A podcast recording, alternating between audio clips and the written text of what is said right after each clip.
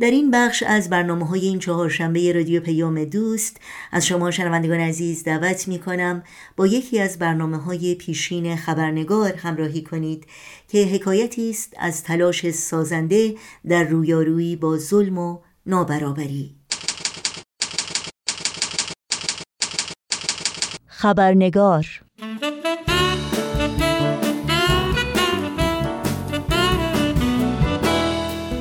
دوستان و دوستداران عزیز خبرنگار بسیار خوش آمدید. نوشین آگاهی هستم و خبرنگار این چهارشنبه رو تقدیم شما می کنم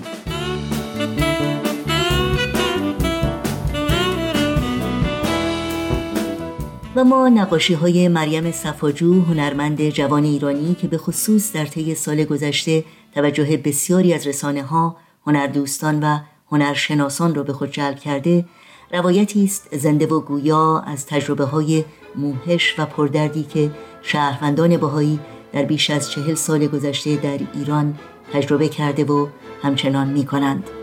از جمله زندان، شکنجه و اعدام موضوعی که کمتر هنرمندانی در این سالها به اون توجه کرده و یا حاضر بودند در آثار هنری خود به اون بپردازند مریم صفاجو در نقاشیهایش وقایع و داستانهای واقعی زندگی بهایان را که از زبان آنان و یا بازماندگانشان شنیده است و یا در دلنوشته هایشان خوانده است به تصویر می کشد و صفحات تاریخ پرتلاطمشان را در دل تابلوهای کوچک خود پررنگ می کند تا حکایت های جانبازی ها و فداکاری های آنان هرگز از یاد نرود و از نظر دور نماند.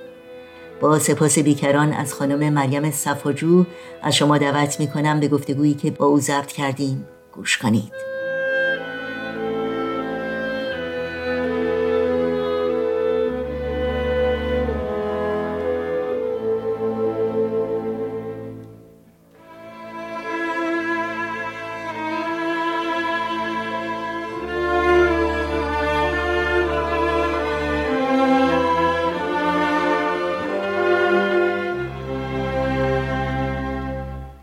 خانم مریم صفاجو به برنامه خبرنگار خوش آمدین. ممنونم که دعوت من رو پذیرفتید و در این برنامه با ما هستید. خیلی ممنون خیلی خوشحال هستم که منو به برنامهتون دعوت کردید. ممنونم. خانم صفاجو اولین پرسش من این هست که عشق به نقاشی در شما کی آغاز شد و چطور پرورش پیدا کرد و کی به این باور رسیدید که می‌خواهید نقاشی رو به صورت حرفه‌ای دنبال بکنید؟ بله من از زمانی که خیلی کوچیک بودم از زمانی که تونستم مداد دست بگیرم مادر و پدرم متوجه علاقه و استعدادم به نقاشی شده بودن و من همیشه دوست داشتم که نقاشی بکشم. خیلی هم آرزو داشتم که به صورت حرفه‌ای نقاشی کنم و کلا این شغلم باشه. خیلی ممنون. خب خونواده به خصوص پدر و مادر چه نقشی در علاقه شما به نقاشی داشتن و تا چه حد در این راه موثر و مشوق شما بودن. چون مادر و پدرم متوجه شده بودن من استعداد به نقاشی داشتم از بچگی منو به کلاس نقاشی فرستادن. البته اون موقع کلاس های نقاشی به این صورتی که الان هست نبود. ولی ما یه استادی بود مثلا خونش خیلی از ما دور بود و من اون موقع 6 سالم بود که با مادرم با اتوبوس می‌رفتیم اونجا و مادرم هم مجبور بود بیاد و برادرم هم که چهار سالش بود با خودش می آورد همه با هم می‌رفتیم اونجا و من حدود نیم ساعت کلاس داشتم و مامانم و برادرم می نشستن تا من کلاسم تموم بشه و برگردیم با هم خونه. به خاطر همین معلومه که خانواده من یه بهایی می‌دادن که من یه نقاشی رو یاد بگیرم و این نقاشی کردن رو دنبال کنم. مثلا یه پستایی بود در مورد نقاشی که هر دفعه یه نامه می اومد دم خونمون و توی این نامه یه روش و تکنیک نقاشی رو یاد می‌داد. و ما خیلی کوچیک بودیم من و برادرم. اون موقع یه هزینه هم داشت که باید اینو پست می‌کردیم و دوباره این نامه ها رو دریافت کنیم. مثلا می, گفتش که نقاشی با مسواک. بعد ما یه موضوع رو انتخاب می‌کردیم و از اون تکنیک که همون نقاشی با مسواکه مثلا استفاده می‌کردیم و بعد با پست اینو میفرستادیم. بعدش دوباره اون هنرمند اون نقاش به ما میگفتش و توضیح می‌داد و و دوباره یه تکنیک جدید بهمون یاد می‌داد. خب همونطور که می‌دونید نقاشی یکی از هنرهایی که می‌تونیم بگیم کودکان از زمانی که با قلم و کاغذ آشنا میشن اون رو شروع می‌کنند. تا چه حد هنر می‌تونه در پرورش فکری کودکان موثر باشه به نظر شما؟ خب حالا شما میفرمایید که تا چه حد هنر در پرورش فکری کودکان می‌تونه موثر باشه. من میگم که از راهی که نقاشی می‌کنن ما می‌تونیم بفهمیم که چقدر نقاشی و هنر می‌تونه موثر باشه روی کودک. مثلا روانشناسی رنگ ها هست حتی از نقاشی بچه ها روانشناس ها می‌تونن بفهمن که الان کودک در چه وضعیتی از نظر احساسی و روانی. مثلا یه موضوعی رو میدن به کودکان یا خودشون انتخاب می‌کنن مثلا در مورد خانواده. بعد اون نقاشی که در مورد خانواده می‌کشه حتی مثلا پدرش رو چجوری می‌کشه یا مادرش رو چجوری می‌کشه مثلا دستاشون رو چطوری می‌کشه و اینکه کنار هم هستن یا نه. و تمام این جزئیات رو شما می‌تونید بفهمید که مثلا این بچه آیا احساس تنهایی می‌کنه یا مثلا خانوادهش رو از دست داده و از چه رنگهایی استفاده می‌کنه. همه اینها مهم هست. همه اینا نشون دهنده اون حال و هوای کودک بله خیلی ممنونم. شما تحصیلات عالیتون رو در زمینه نقاشی به پایان رسوندید. در این مورد برام بگید که این تحصیلات در کجا و چگونه صورت گرفت. خب با اینکه کلاس های متعدد می‌رفتم ولی خیلی دوست داشتم رشته گرافیک بخونم توی دبیرستان. ولی به خاطر اینکه بتونم در دانشگاه اینو ادامه بدم مامان اینا پیشنهاد کردن که برم رشته ریاضی. چون اگه گرافیک می‌رفتم هیچ راه ادامه نبود برام و همونجا متوقف می شدم تا دیپلم. از اینکه دیپلم گرفتم رفتم رشته مدیریت بازرگانی در دانشگاه. تقریبا ترمای آخر بودم که شروع کردم به رفتن به کلاس های گرافیک و یه دوره گرافیکی بود. و خب خانواده خیلی تشویق می‌کردن و منم خیلی علاقه داشتم. از اینکه لیسانسم تموم شد در رشته مدیریت بازرگانی به خاطر ازدواجم چون همسرم آمریکایی هست و ما تو هند با هم آشنا شدیم و ازدواج کردیم و بعد به خاطر یه شرایطی که دیگه نمی‌تونستیم بیش از این بمونیم در هند و اومدیم آمریکا وقتی که اومدم اینجا دیدم شهری دانشگاه خیلی گرونه در زمینه فوق لیسانس هنر. به خانوادم گفتم که خیلی گرونه و مادرم گفت چون تو همیشه آرزو داشتی که تو دانشگاه نقاشی بخونی هر طور شده من این پول شهریت رو برات فراهم می‌کنم و تو برو و حتما ادامه بده. حتما برو تو دانشگاه رشته هنر بخون. خب من شروع کردم به آیلز خوندن و خیلی تلاش کردم برای خوندن زبان. و فقط برای یه دانشگاه من نقاشیامو پست کردم ثبت نام کردم. و چون این دانشگاه جز ده تا دانشگاه برتر تاثیرگذار در زمینه هنر در دنیا بود فقط با خودم فکر کردم که خب شانسم رو امتحان کنم و ببینم نظرشون در مورد نقاشی هم چی هست و بعد مثلا دوباره بیشتر کار کنم و سال دیگه ثبت نام کنم. واقعا. ولی به طور باور نکردنی یک دفعه نامه پذیرش رو دریافت کردم. اولش فکر کردم واقعا تبلیغات دانشگاه اصلا نامه تبریک رو فکر کردم اشتباه خوندم. اصلا باورم نمی‌شد که یه دفعه برای رشته MFA فوق لیسانس هنر تو دانشگاه تافس در شهر بوستون پذیرش گرفتم. و مقدار زیادی هم بهم اسکولارشیپ داده بودن. اصلا خیلی برام باور نکردنی بود. یعنی چندین بار این نامه رو میخوندم که متوجه بشم واقعا اشتباه نخوندم. ممنونم. در مورد موضوع این نقاشی ها و در حقیقت اونچه که الهام بخش شما در این کار بوده اگر ممکنه توضیحاتی رو بدین. خب نقاشی های من روایتی هست. یعنی یک موضوعی یک داستانی یک واقعه تاریخ رو به نمایش می‌ذارم.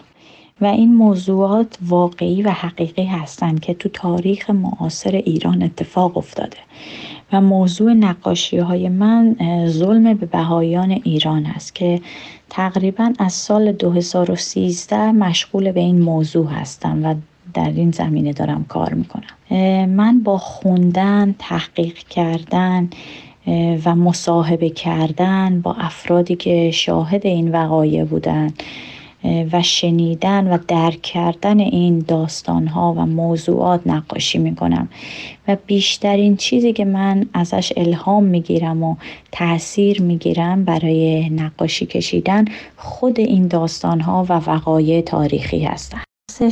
من وقتی که با همسرم ازدواج کرده بودم توی هند و اونجا زندگی می کردیم خیلی تلاش کردم که برم فوق لیسانس هنر بخونم. ولی چون که لیسانس هم مدیریت بازرگانی بود و تو دبیرستانم ریاضیات خونده بودم به هم گفتن که باید حتما لیسانس هنر باشه تا بتونی اینجا فوق لیسانس ادامه بدی. ولی یه دانشگاهی بود. خیلی از کارام خوشش اومده بود. گفت من هی حالا صحبت می‌کنم با رئیسش و می‌خواستن یه جوری تلاش کنن که حالا من وارد دانشگاه بشم. ولی خب من لیسانس هنر نداشتم دیگه. بعد اون موقع شروع کردم یه سری نقاشی بکشم بازم. یعنی ادامه بدم کارامو که مثلا بتونم بیشتر نقاشی های بیشتری داشته باشم که بهشون نشون بدم. که شروع کردم به نقاشی کشیدن دوباره در هند همسرم به هم پیشنهاد کرد که تو چرا نمیای نقاشی این ظلم و ستم به بهایان تو ایران رو بکشی؟ این خیلی واقعی مهمیه. و من اصلا تا حالا به فکرم هم نرسیده بود. یعنی حتی اصلا تصورشم نمی‌تونستم بکنم. بود که رفتم تو فکر در این زمینه و شروع کردم یه کارایی بکنم. ولی خیلی بعد از اینکه وارد دانشگاه شدم در آمریکا در سال 2014 اون موقع بود که خیلی بیشتر جهت پیدا کرد کارم. یعنی قبلا یه مقداری هم بحران بود توی نقاشی هم, هم پیروزی ولی دیگه بعد از اون بیشتر فقط جنبه حقوق بشری پیدا کرد و فقط تمرکز کردم که این ظلم رو نشون بدم تو نقاشی. حس می کردم که با این موضوع من خیلی آشنا هستم و در واقع تمام زندگی ما بهاییان تو ایران اینجوری شکل گرفته یعنی با این ظلم ها آمیخته هست. برای همین حس می کردم این یه موضوعیه که واقعا می‌تونم توش یه کارایی بکنم. خیلی آدمهایی رو می‌شناسم خیلی افرادی رو باهاشون در تماس هستم که خیلی خوب اینجور داستان ها رو می‌دونن خودشون تو این وقایع حضور داشتن و چه بهتر که با اینجور افراد من مصاحبه کنم.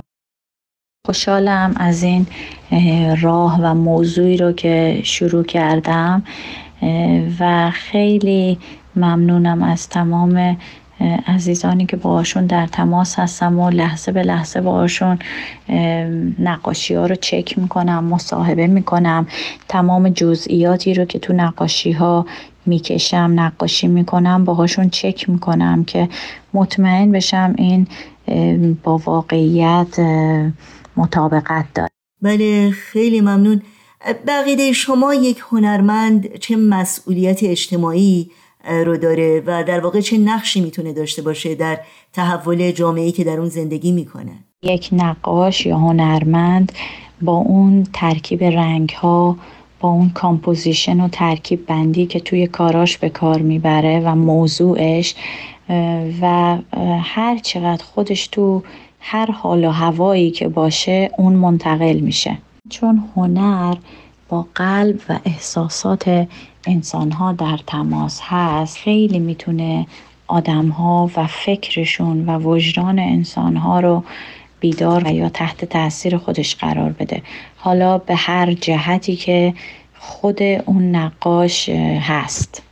همین شما می‌بینید که مثلا بعضی نقاشی ها یا آهنگ ها یا فیلم هایی که با خشونت درست شده یعنی خود هنرمند در حالت خشونت بوده واقعا این تاثیر خشونت رو می‌ذاره روی مخاطبین. و بعضی داره خود اون نقاش یا هنرمند در چه وادی سیر می‌کنه. به نظرم خیلی می‌تونه موثر باشه در تحول جامعه و تحول افکار و قلوب انسان ها من فکر می‌کنم چون بالاخره افرادی که مورد ظلم قرار گرفتن وقتی که یه جایی صحبتی میشه ازشون مورد استقبال مردم قرار می‌گیره. من توی چند تا مسابقه شرکت کردم و اونا کارهای منو پسندیدن و جزو نقاشی های فاینالیست شدن. و خب این باعث شد که رادیو فردا و صدای آمریکا با هم مصاحبه کردن در مورد این نقاشی ها. و خیلی براشون جالب بود روایت کردن تاریخ معاصر شرایط بهایان در ایران به صورت نقاشی. نظرم یه هنرمند باید بتونه درد و رنج و غم و شادی انسانها رو به نمایش بذاره. سپاسگزارم از شما خانم مریم صفاجو از حضورتون در این برنامه از صحبت های خوبی که با ما سهیم شدید. امیدوارم همیشه موفق باشید. خیلی زحمت کشیدید. خیلی ممنون از اینکه منو قابل دونستید. برای برنامه های زیباتون و مهمتون یه دنیا ممنون.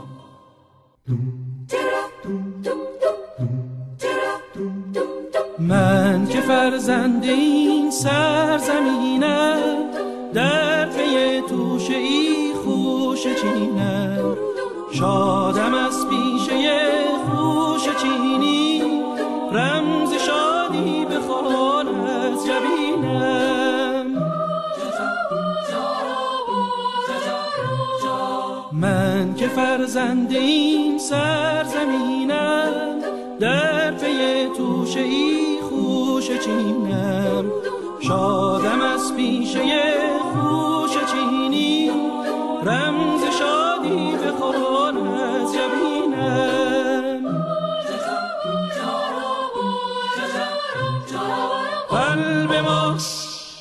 بود مملو از شادی بی پایان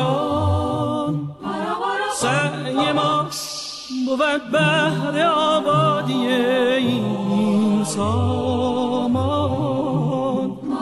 خوش چین کجا عشق مهنت به دامن ریزد؟ خوش چین کجا دست حسرت زند بر دامان؟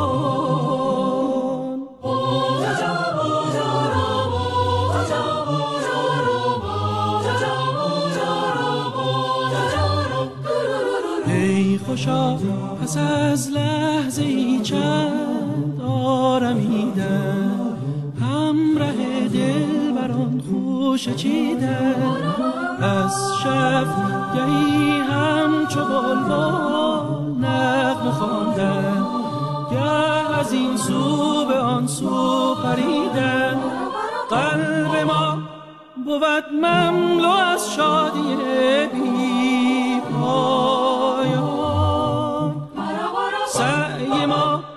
بود بهر آبادی این سامان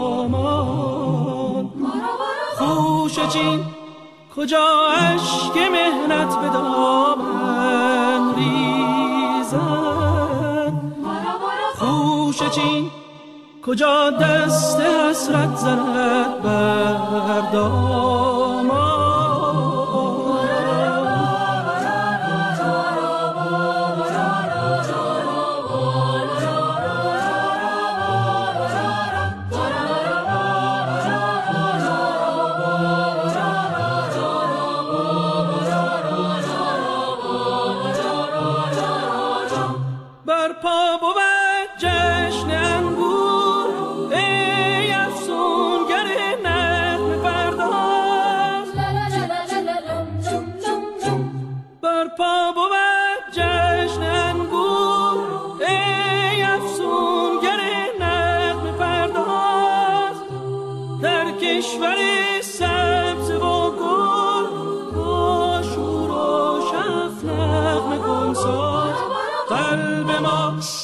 بود مملو از شادی بی پایان بود بهر آبادی این سامان. خوش چین کجا عشق مهنت به